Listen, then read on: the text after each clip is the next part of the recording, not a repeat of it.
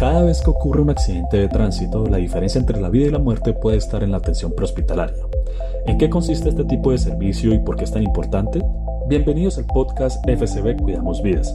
Soy Miguel Cantillo y hoy cuento con la compañía de la doctora Juliana Giraldo, emergencióloga del Hospital Internacional de Colombia, quien nos brindará algunos consejos para el abordaje inicial del paciente con traumatismo múltiple.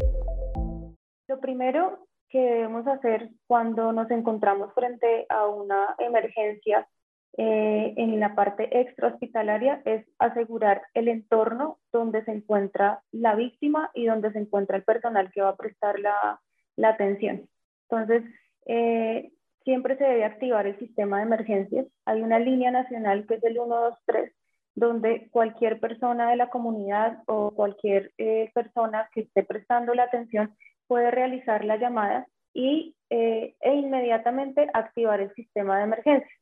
Entonces, es importante que cuando se haga esta notificación se eh, informen datos de edad, sexo del paciente, el mecanismo de la lesión, cuáles son las lesiones aparentes y los signos vitales, para que asimismo los sistemas de emergencias nos puedan eh, evaluar y determinar cuál va a ser el destino final del paciente y a cuál sitio vamos a remitirlo.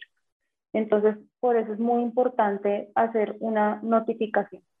Entonces, ¿Cómo se realiza la, evaluación primaria? Digamos que en los primeros minutos, luego de sufrir un accidente, eh, nosotros llamamos la hora dorada. Entonces es el tiempo que pasa desde que ocurre el accidente hasta los primeros 60 minutos y es el tiempo ideal para nosotros poder hacer una evaluación rápida y eh, poder trasladar a ese paciente a un centro de atención eh, inmediatamente.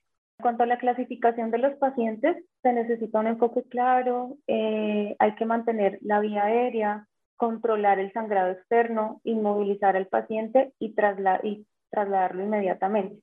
Eh, durante pues, la clasificación se realiza por medio del triage, que es una eh, herramienta que tenemos para poder evaluar cómo va a ser la atención, a quién se le va a dar la prioridad y quiénes van a ser eh, los primeros a quienes se les brinde la, atención. Entonces, digamos que eh, se pretende evaluar cuáles son las víctimas o los lesionados que tengan mayor tasa de supervivencia y, de acuerdo a esto, en el menor tiempo posible, poder eh, ofrecerles una atención. En cuanto a la prioridad de la atención, tenemos cinco ejes eh, los cuales se clasifican por números y colores. Entonces la prioridad tipo 1 o prioridad roja es aquel lesionado que requiere una atención inmediata y que la gravedad de las lesiones puede llevar a que pues, fallezca en la primera hora. La prioridad tipo 2 em, o prioridad amarilla se aplica a todos los lesionados que requieren una atención, pero que puede dar espera. La prioridad tipo 3 o negra se aplica a todos cuyas lesiones son, pues, tienen una gravedad importante y que tienen poca probabilidad de sobrevivir. Por eso merecen una atención eh, médica, pero pues puede dar una espera. La prioridad 4 o prioridad verde son aquellas personas que presentan lesiones leves, pero que no tienen eh, ninguna lesión que pueda poner en riesgo o comprometer la vida. Y la prioridad 5 o el color blanco se utiliza para las personas que fallecen en el lugar de la emergencia. Cuando un paciente presenta traumatismo múltiple, se debe hacer una evaluación detallada de su condición y seguir un estricto paso a paso. Inicialmente lo que debemos evaluar en el paciente es la respiración.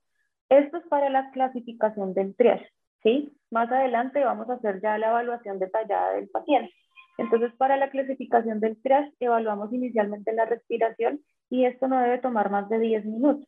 ¿sí? Si vemos que el paciente no respira, podemos reposicionar la vía aérea y si definitivamente no respira, ya lo podemos clasificar como una prioridad 3 eh, y que probablemente no va a sobrevivir. Ahora, si el paciente respira y lo hacemos en menos de 10 o 30 respiratorios por minuto, le vamos a dar una prioridad tipo 1, se debe hacer una atención inmediata, entonces ese es el paciente que se debe remitir inmediatamente. Ahora, si entre los 10 y los 30, eh, entre las 10 y las 30 respiraciones por minuto, vamos a evaluar cómo está la perfusión. Si tenemos pulsos, están presentes, eh, pero están débiles o irregulares, debemos controlar la hemorragia y atender, darle prioridad tipo 1. Ahora, si este paciente tiene perfusión normal, o sea, quiere decir que sus pulsos están fuertes, que son simétricos, podemos evaluar cómo está el estado mental. ¿sí? Si el paciente sigue órdenes y atiende lo que le estamos indicando, lo podemos colocar como una prioridad amarilla. Si el estado eh, neurológico es malo, no hay respuesta, lo clasificamos como una prioridad tipo 1 y se debe hacer una atención inmediata. Bueno, entonces, ¿cómo es la evaluación eh, del paciente con el traumatismo múltiple? Esta evaluación en la atención hospitalaria es completamente diferente a la evaluación que se hace normalmente para el soporte vital en un ámbito hospitalario. Eh, digamos que eh, en este tipo de pacientes las lesiones involucran más de un sistema, entonces podemos, eh, pues se puede presentar cualquier tipo de lesión. Pero definitivamente hoy en día la prioridad en cuanto a la evaluación es el control de la hemorragia. Entonces, la revisión primaria del paciente traumatizado que amenaza la vida debe ir eh, enfocada en el control de la hemorragia.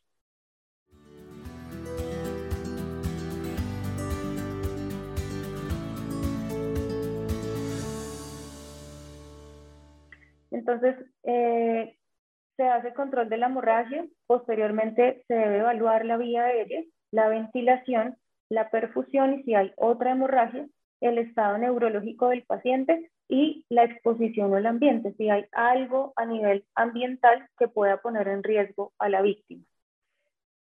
En cuanto al control de la hemorragia, se debe identificar si hay alguna lesión que ponga en riesgo la vida.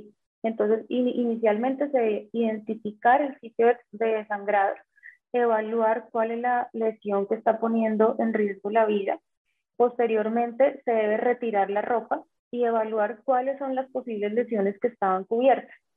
Si no tenemos un kit de primeros auxilios a la mano, podemos utilizar ropa, pero pues idealmente que esté limpia. Nos retiramos la ropa y debemos hacer presión sobre la herida eh, con las dos manos. ¿sí?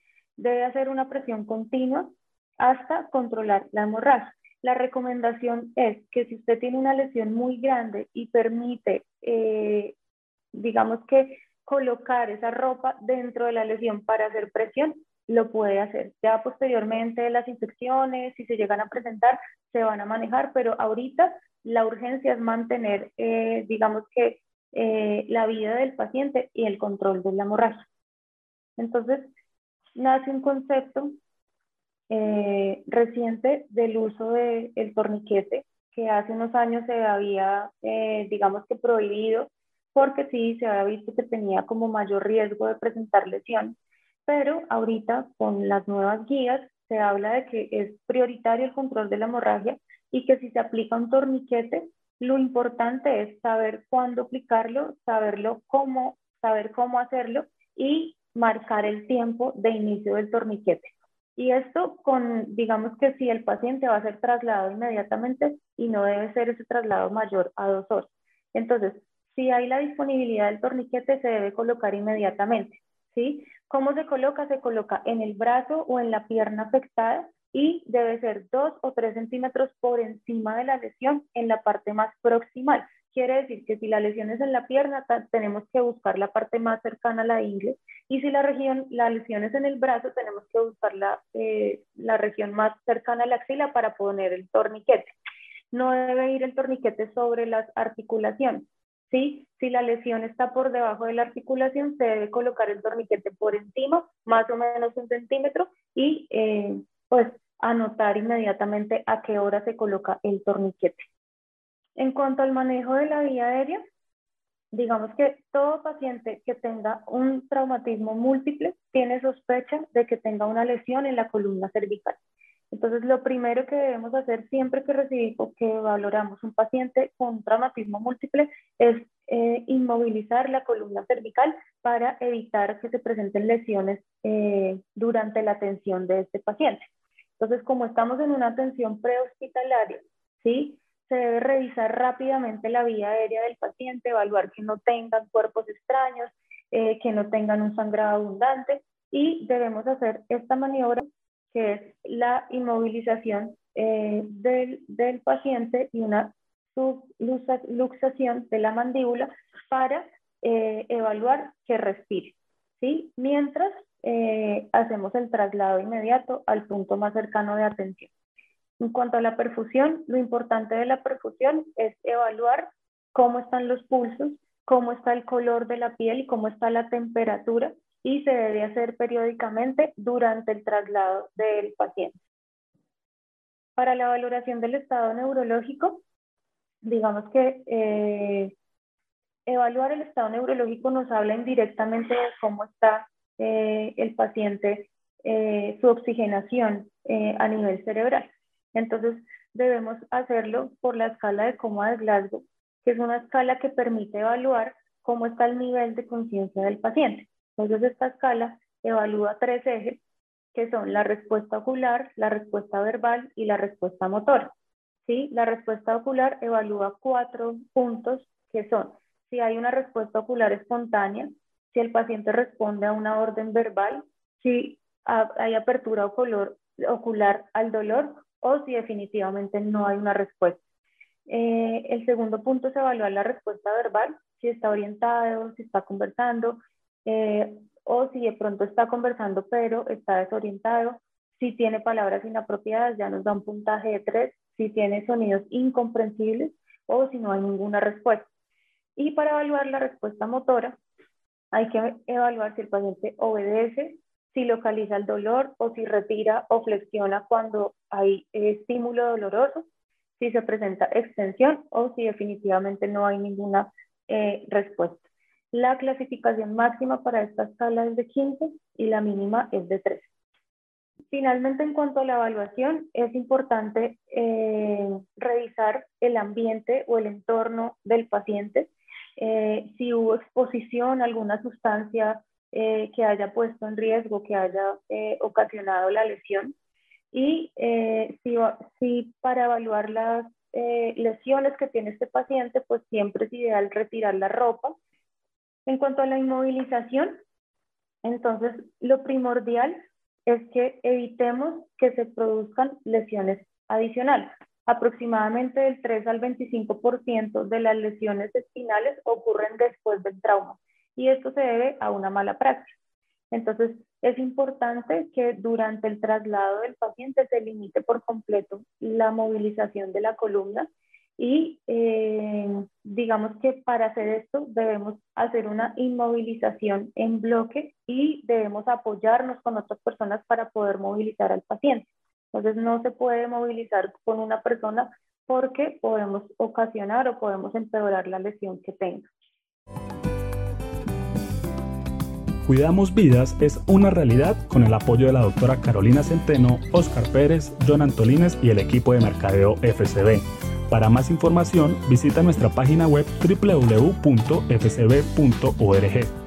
No olvides compartir nuestro contenido y la vida con quienes más quieres. Hasta pronto. Cuidamos